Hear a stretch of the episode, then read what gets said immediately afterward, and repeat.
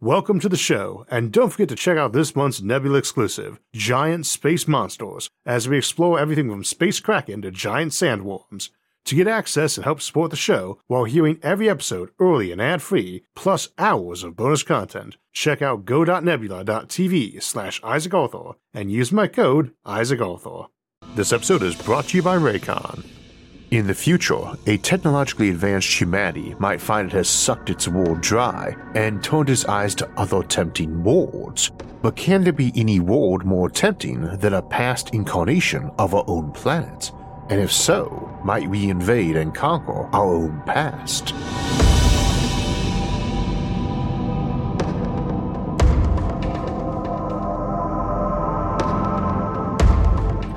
Probably one of the most common themes in science fiction is time travel, and even outside that genre, it is pretty common in fiction.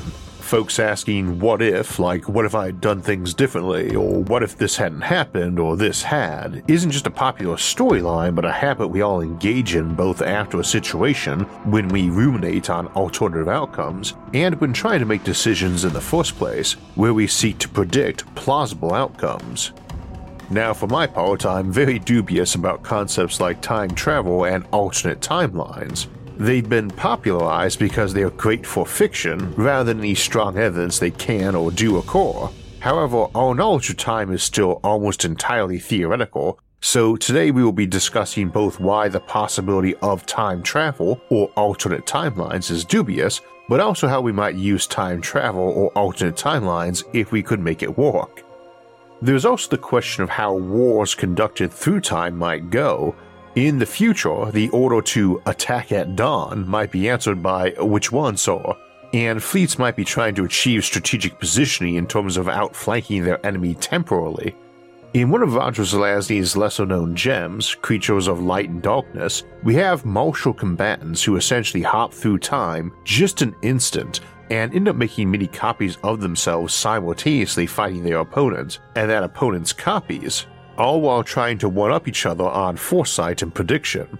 One of the nominal protagonists is fathered by his own son, too, and Zelazny explores the concept in his typically excellent mind bending and poetic style.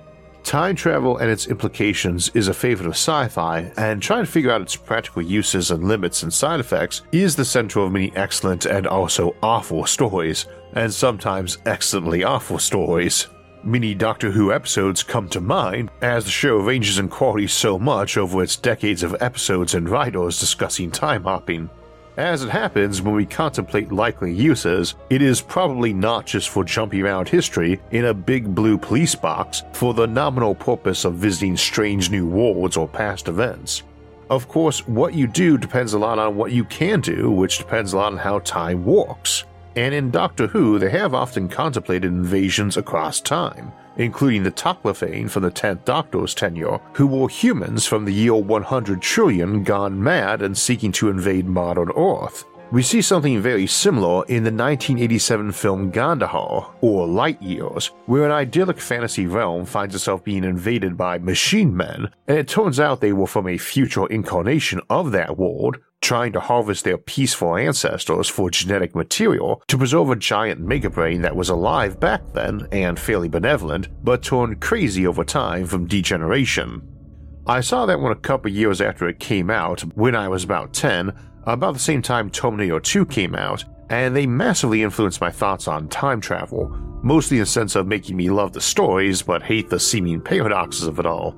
Also, about the same time the 1989 movie Millennium came out, where they raid the past for healthier humans, we also see time quakes as a side effect of messing around with time, and that pops up in Babylon 5 too physical damage of a time quake from screwing with the past, not just time paradoxes. You could get stuff like that too, if for instance your time syncing wasn't perfect, and you get the Earth of a tenth of a second ago trying to merge with right now, or your hand interacting with a piece of your wrist where time was moving a bit slower or faster.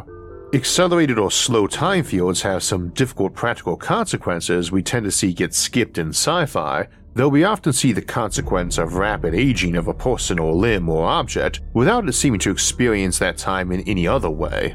Having to minimize consequences of time travel or show them in more classic ways is common in stories, Multiverses tend to help with that, on first glance anyway, and in the many worlds theory context, as it is just a timeline for anyone involved that starts in one version of reality and picks up in another.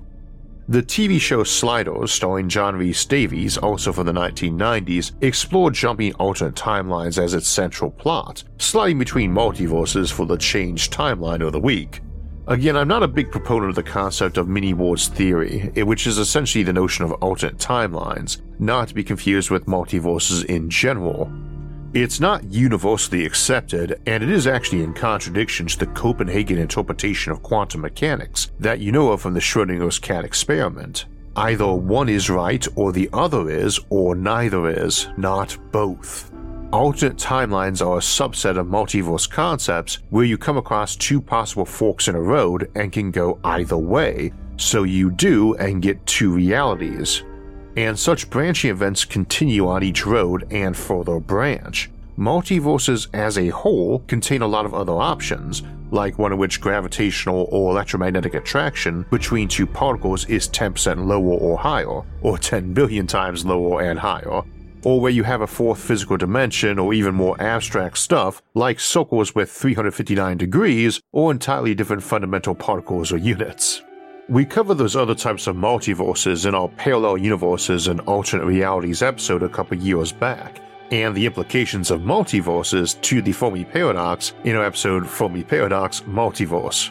Today we are focused on the idea that you might invade your own past history or alternate timelines, now, there's a lot of different theories on how alternate timelines would be, so I should emphasize that whenever you hear folks beating up on sci fi films involving time travel or alternate timelines for bad science, that does need to be taken with a grain of salt.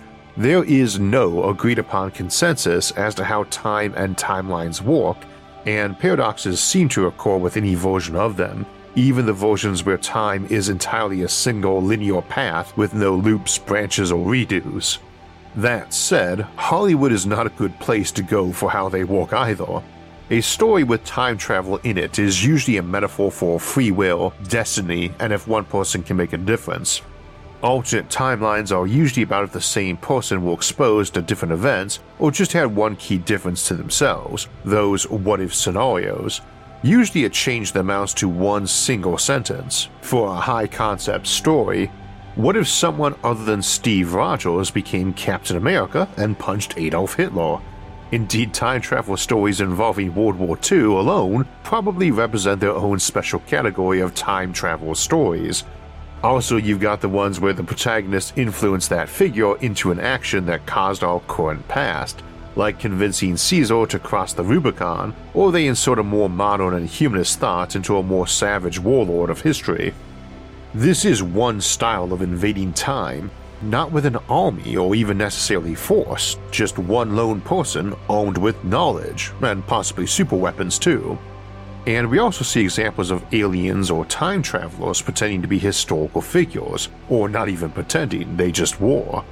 Probably the most famous time traveler of the Marvel Comics universe, especially after the Loki TV show, is Nathaniel Richards, aka Kang the Conqueror, who was also the fictional pharaoh Rama Tut of ancient times, but was born a thousand years from now.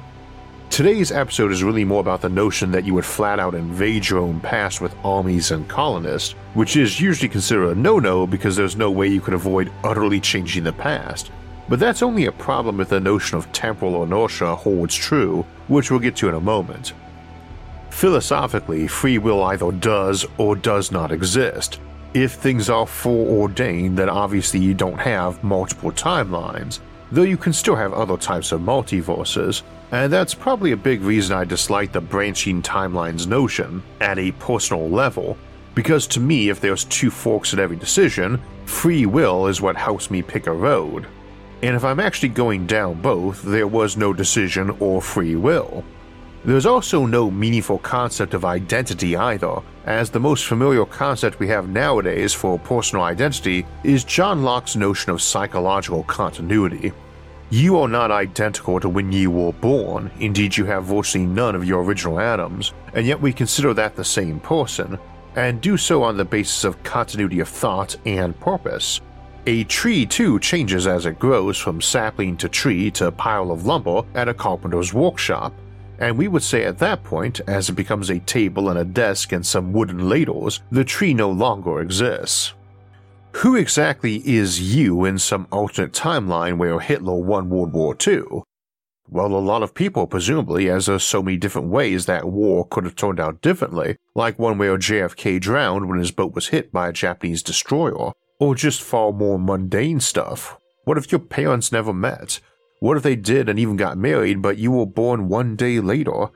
It is quite likely you would have the same name and general upbringing. Are you still you? Well, you've got the same DNA. You actually don't, since it's a random mix of your parents, depending on which of billions of sperm win the race. But let's say it was.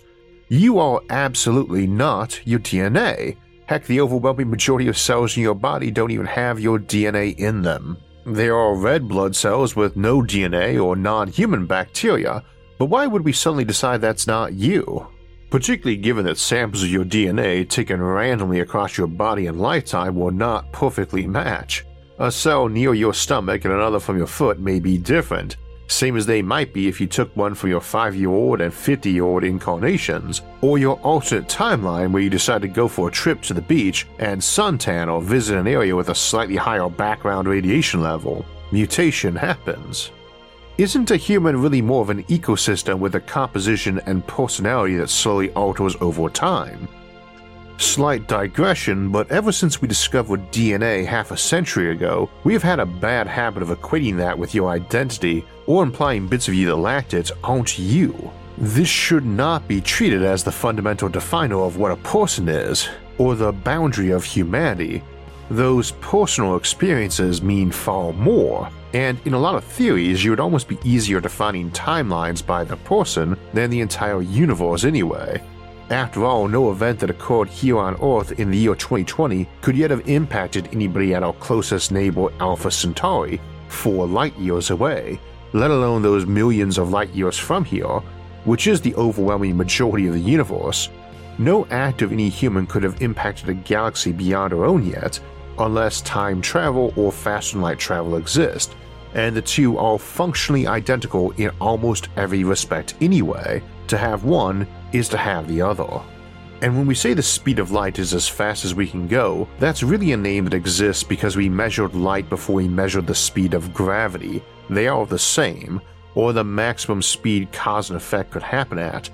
The speed of light is really the speed of causality, and if there is a universe for every single decision, indeed for every single event, then you would have near infinite realities that were identical in every way except that billions of light years away, some minor thing happened. A uranium particle decayed today rather than a million years from now, or one second ago. This would have no impact on our area of the universe for billions of years, and honestly, little where it happened either.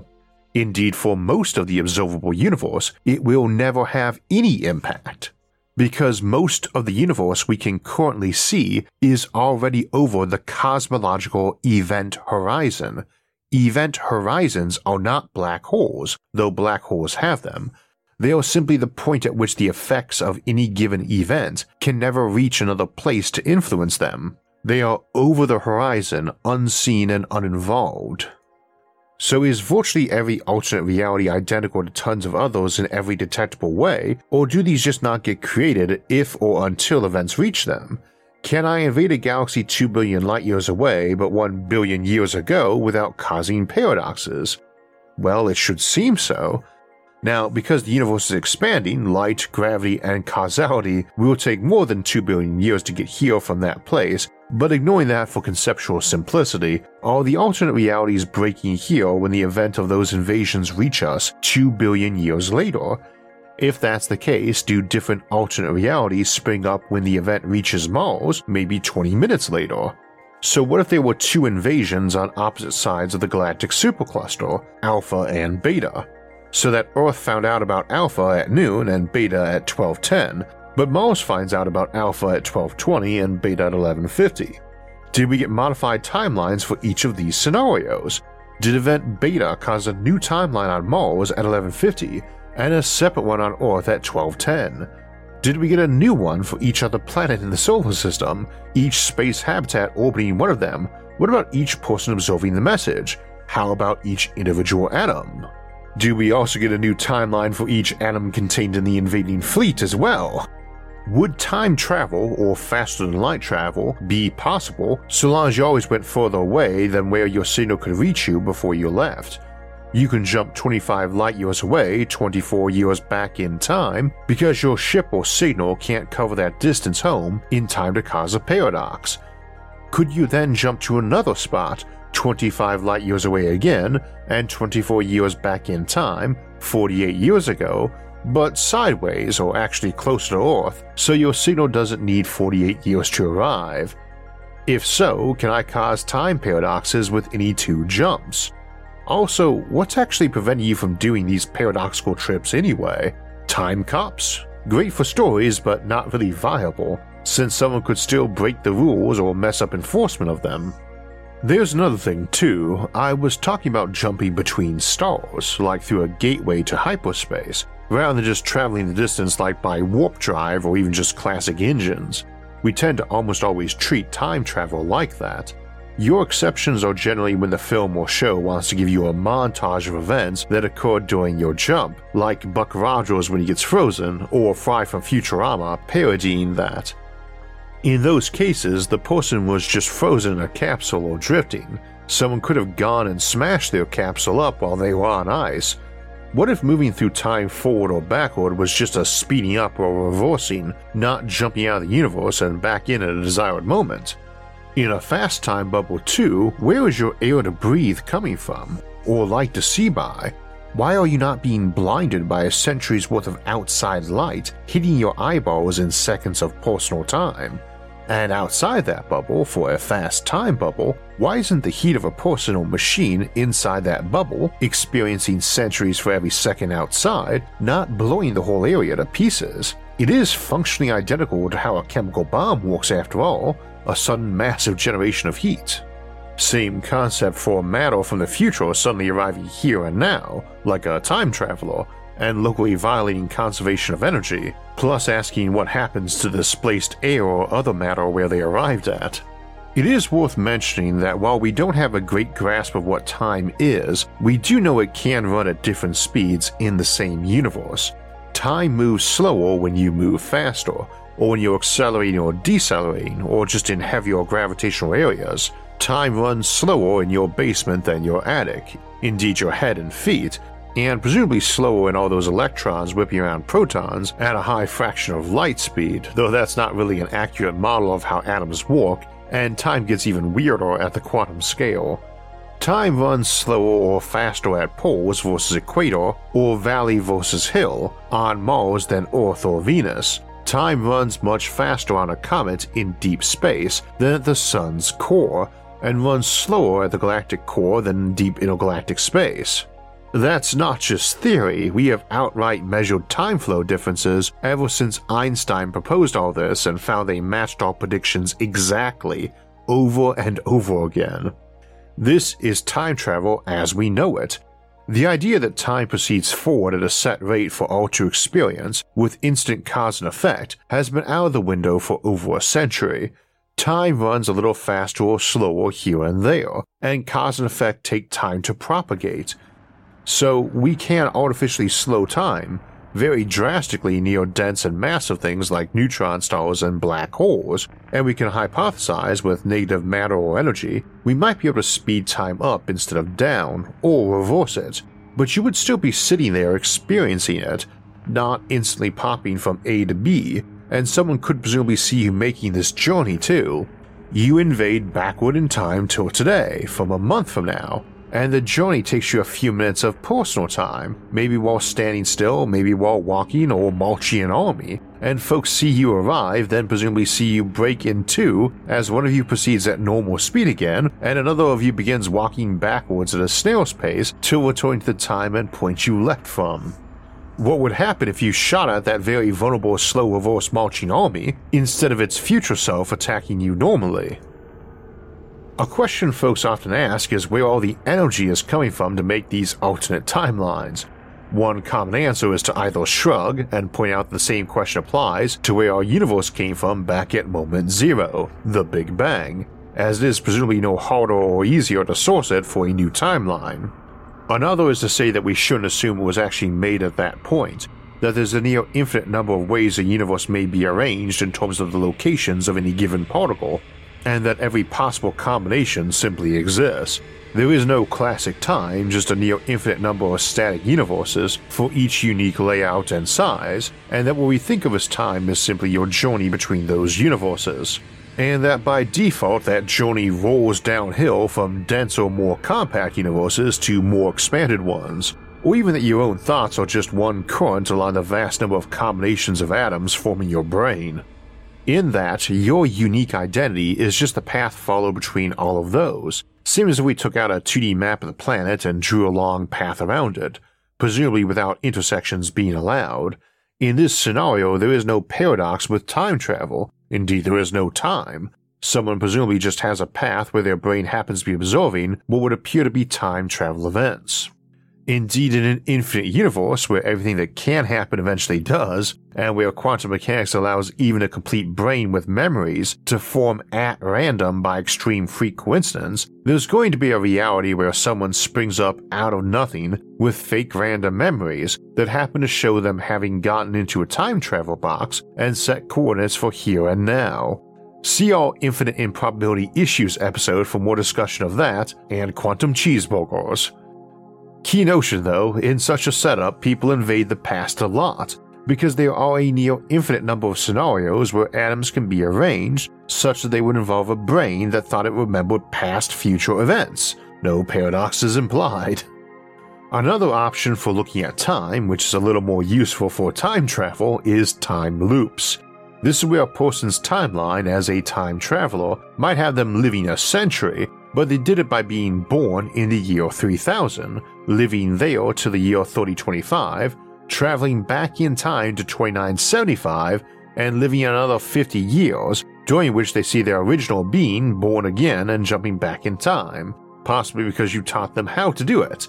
Then you go on to live to the year 3050, 100 years of total life spanning a 75 year window. 25 of those years overlapped, 3000 to 3025. One wonders if the universe has any issue with you suddenly removing around 100 kilograms of mass and energy from the year 3025 and adding it to the year 2975. That definitely changes events, incidentally.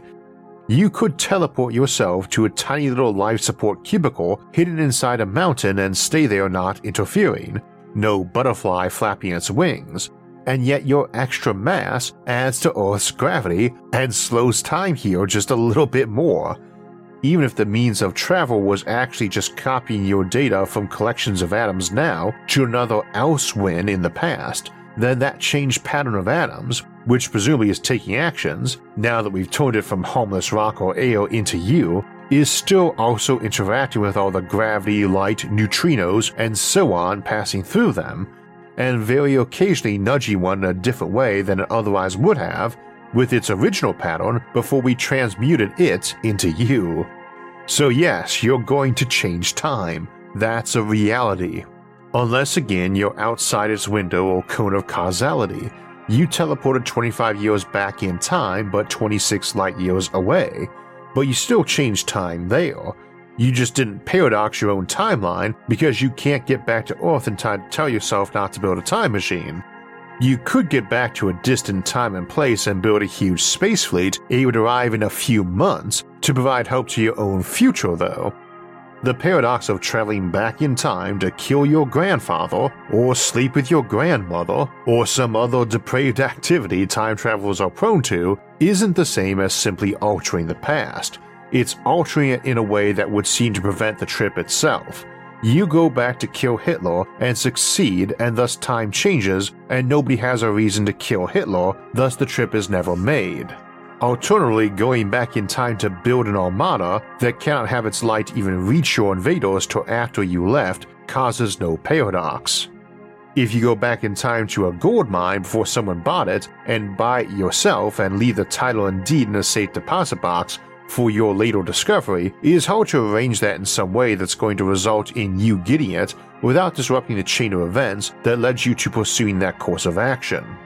You could leave today at noon to the past and buy a gold mine and have the deed arrive by courier to your future self that afternoon. But how do you know that gold mine existed to be exploited? Maybe you put the deed in some fictitious name and transfer it to your modern self privately in the past, and that message arrives the afternoon after your time trip. That might let you get around a paradox. Alternatively, there is no paradox simply for moving through time at varying rates and that could include backwards, much as I can lay a string across a map of Earth in a straight line as a shortest journey, or a great circle, but can also bend it for many destinations in a zigzag or even curve back on itself as you drive around an area then come home at the end of the day to the same place. We shouldn't assume a default single universe with a singular timeline has any problem with that activity or that, if each of those map points was a single reality, that voyaging through them causes a problem. However, if we're sticking to one changeable but singular timeline, then any loops need to be closed. That point of intersection does need to be identical, which in this context means that we're talking about events that were their own cause and effect. Fiction loves to play with this and it makes some amazing stories, often where the event the time traveler went back in time to prevent was caused by them. This is generally the view of time travel Einstein subscribed to as well, that every change you made would already have been done by you, because your future self would already have caused the sequences of events to unfold that way. Meaning, if Bruce Wayne goes back in time to save his parents, he is going to end up causing the event that killed them, or more accurately, he will cause the sequence of events that causes his jump back in time. Basically, the entire self fulfilling prophecy concept. A slight variation of that is that you can invent FTL but not time travel, because no one ever used it for that even though they can. Which would seem absurd, except for if every use of time travel effectively erases the cause for it. Nobody uses time travel because it's dangerous on paper, and all the theories and reasons say it's a terrible idea. And when someone gets suicidally reckless to give it a try, they no longer have a reason to be the first to try it anymore, and thus don't try it, that day anyway. Maybe another, but the same thing just keeps happening to them or anyone else. This isn't assuming any intelligent governing agency like Time Cops, for instance, or He Who Remains. It's more the notion of the Novikov self consistency principle, which we might phrase as saying that water in the ocean returns to the ocean eventually. It doesn't do so through volition or guidance, and it does not matter if it left with a bucket or by evaporation. It doesn't matter if it rained on a frozen mountain and sat there for 10 millennia or on a seashore, if it came by one river or another, or if it bounced around a billion points in between. Eventually, it gets back to where it started. Every time loop must close back on a point that gives the actor the exact same state of mind as when they left the first time, or the inevitable same cause of events. It wouldn't matter if time looped repeatedly there either, with a thousand different scenarios playing out before the realignment occurred, any more than it matters if a wire loops around once or coils thousands of times. The loop will keep happening with minor changes until self correction is achieved. Unless, of course, we stretch that analogy to include something like electrical resistance. After a certain number of events, the loop fizzles rather than realigns. Or maybe the reverse, and it is able to make a real change to the timeline after knocking the revolving wheel enough off axis. Temporal inertia is a common one too, favored by Isaac Asimov in his time travel novel The End of Eternity, my own favorite novel by him, things that were meant to happen tend to happen, or they are attractor states in history. That one also sees a sort of Cold War between the Eternals, who manipulate countless centuries through the year 1 million AD, with a future group trying to dampen out or stop their tinkering from affecting them. In the story, time has an inertia that tends to self correct, like a rock thrown in a pond, waves on a pond settling flat over a distance, and time leaving an effectively identical pond, even if every individual molecule of water is in a different place than it otherwise would have been. So that further future group is able to basically establish a time wall around their era starting thousands of centuries earlier that prevents the Eternals time traveling in, and thus the inertia of time allows humanity to return to where it was supposed to be in time for them to exist. Some more spoilers, but even further ahead in time, both groups find humanity has died off circa the year 15 million AD, and they make the argument that time travel technology itself, as opposed to space travel, is a suicide pact technology for civilizations, and we explored those in our recent episode on technological time bombs and the Fermi paradox. Another favorite author of mine, Alastair Reynolds, implies in one of his books that the use of any technology for time travel or faster than light travel, which are inextricably linked, has a tendency to self correct by deleting the entire offending civilization backwards in time to prevent them generating paradoxes with their FTL methods. There's some legitimacy to this concept of inertia, too. Events aren't inevitable, but certain things tend to be easy to predict the general form of. The pond state is predictable even if the individual water molecules are not.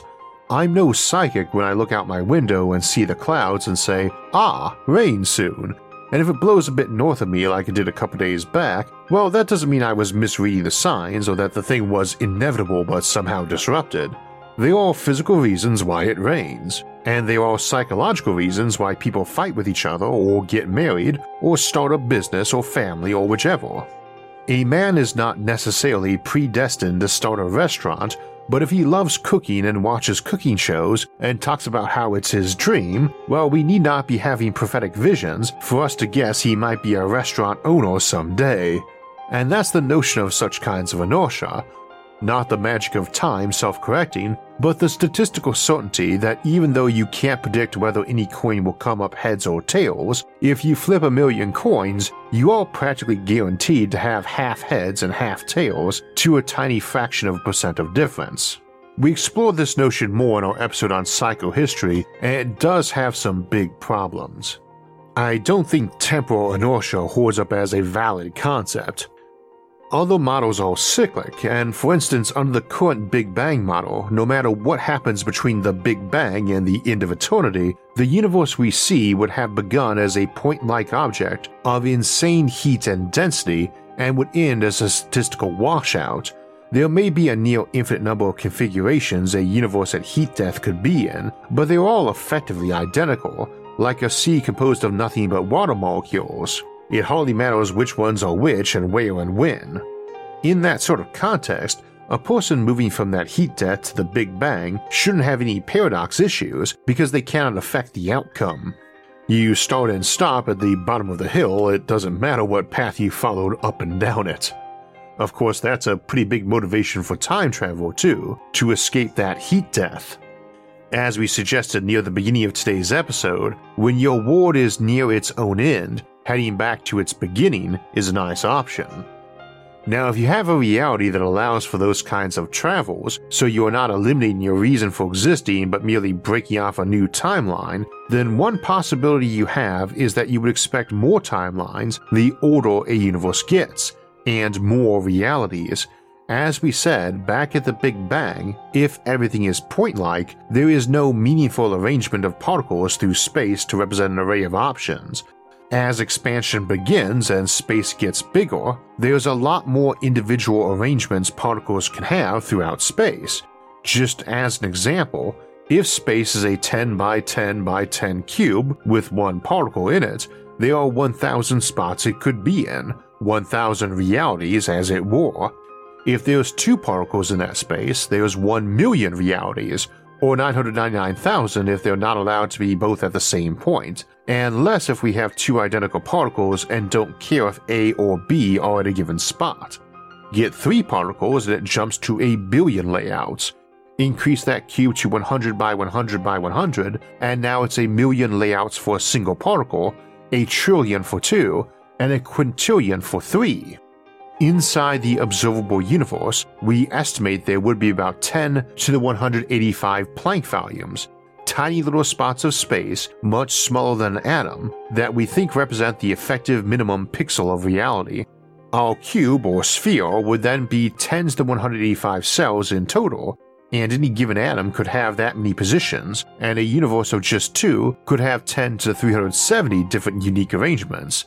They are estimated to be around 10 to the 80 atoms in the observable universe. I won't bother rattling off the number of possible realities that entails, just understand that adding just one more atom brings another 10 to the 185 more in, not just one more combination, so, too, every time the universe adds one more Planck length of volume by Hubble expansion, those odds leap up even more. So, every second the universe ages, vastly more combinations are possible than before. This may be very slightly countered out by vast amounts of matter being removed from each other's Hubble volumes with expansion, since they can no longer affect each other at those distances, but I'm not sure that would pertain to whether or not they counted as valid combinations. If they do still count, then the very high probability the universe is infinite matters. We only discussed the observable universe incidentally. Science has no opinion or data on things beyond that, besides that they should almost certainly exist, and be more than there is in the observable region. See our episode The Edge of the Universe for details. What's this got to do with Time Wars, incidentally? Well, let us assume that intelligence developing becomes more likely the longer the universe exists, in its current age anyway. After stars stop forming, this ceases to be true. However, the older a universe is, the more likely it is to have had a species develop, or even spawn randomly, Boltzmann brain style, that is able to develop time travel technology if it is possible, or for that matter, evolve the ability to engage in time travel organically. The older the universe gets, the exponentially more versions of it include some agency able to travel through time if it can do so.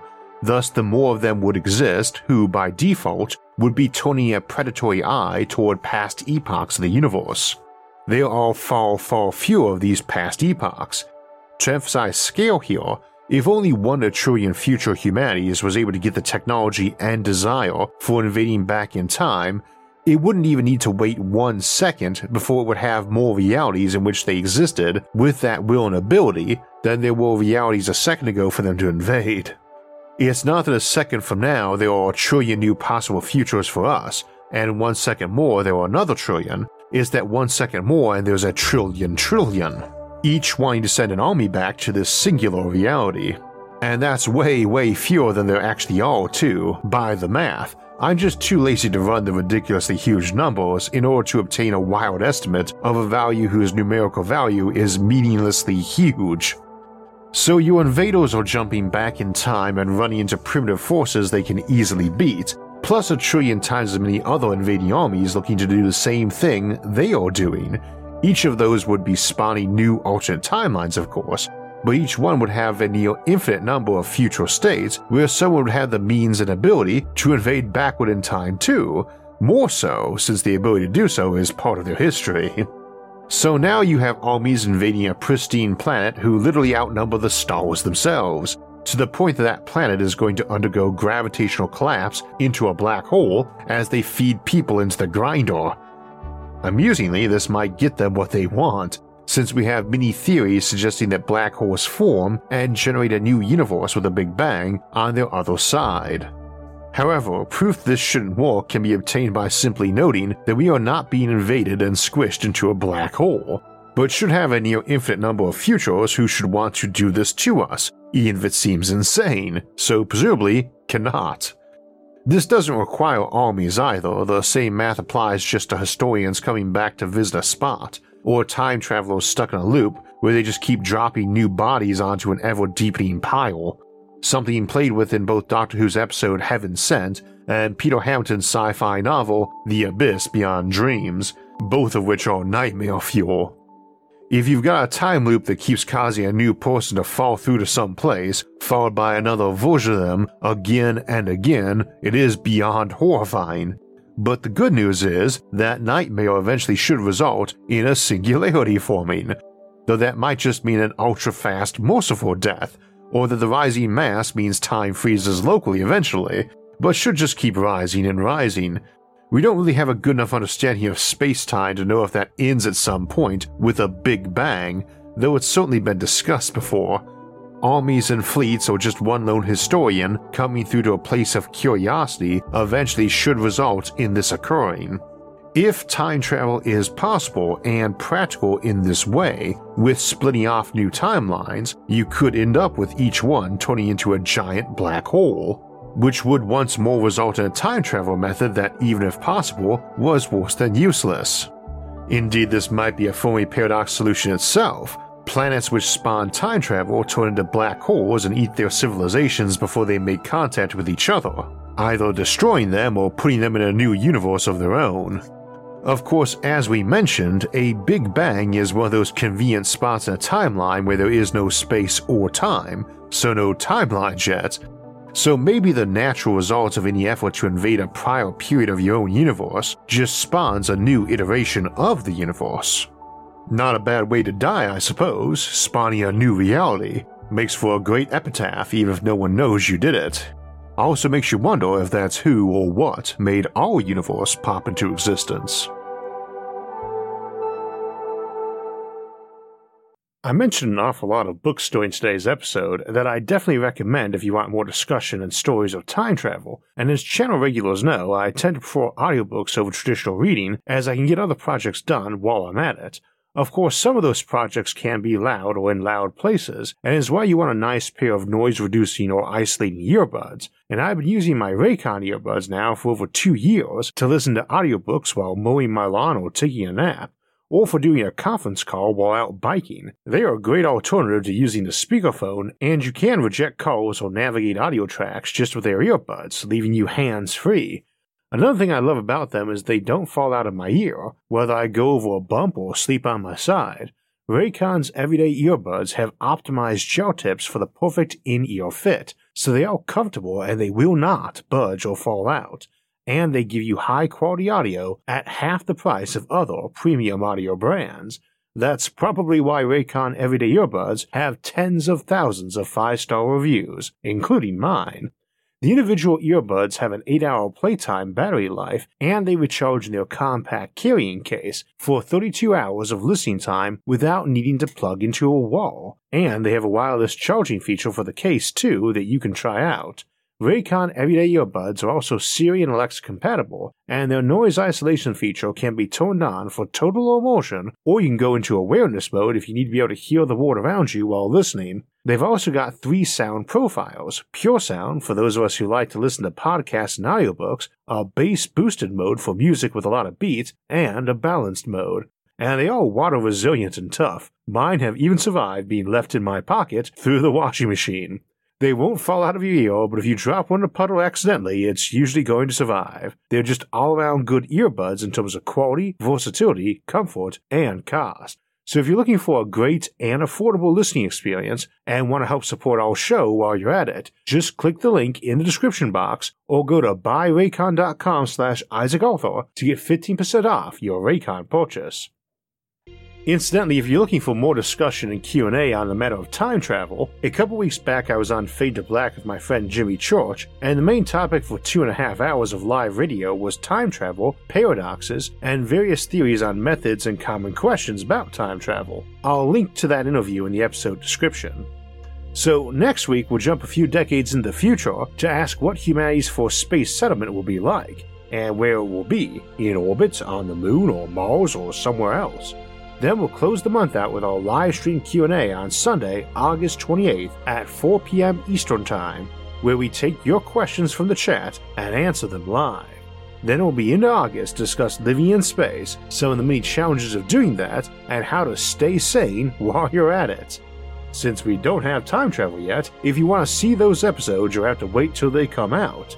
But if you want alerts when those and other episodes come out, don't forget to subscribe to the channel and hit the notifications bell. And if you enjoyed today's episode and would like to help support future episodes, please visit our website, isaacarthur.net, for ways to donate, or become a show patron over at Patreon. Those and other options, like our awesome social media forums for discussing futuristic concepts, can be found in the links in the description. Until next time, thanks for watching and have a great week.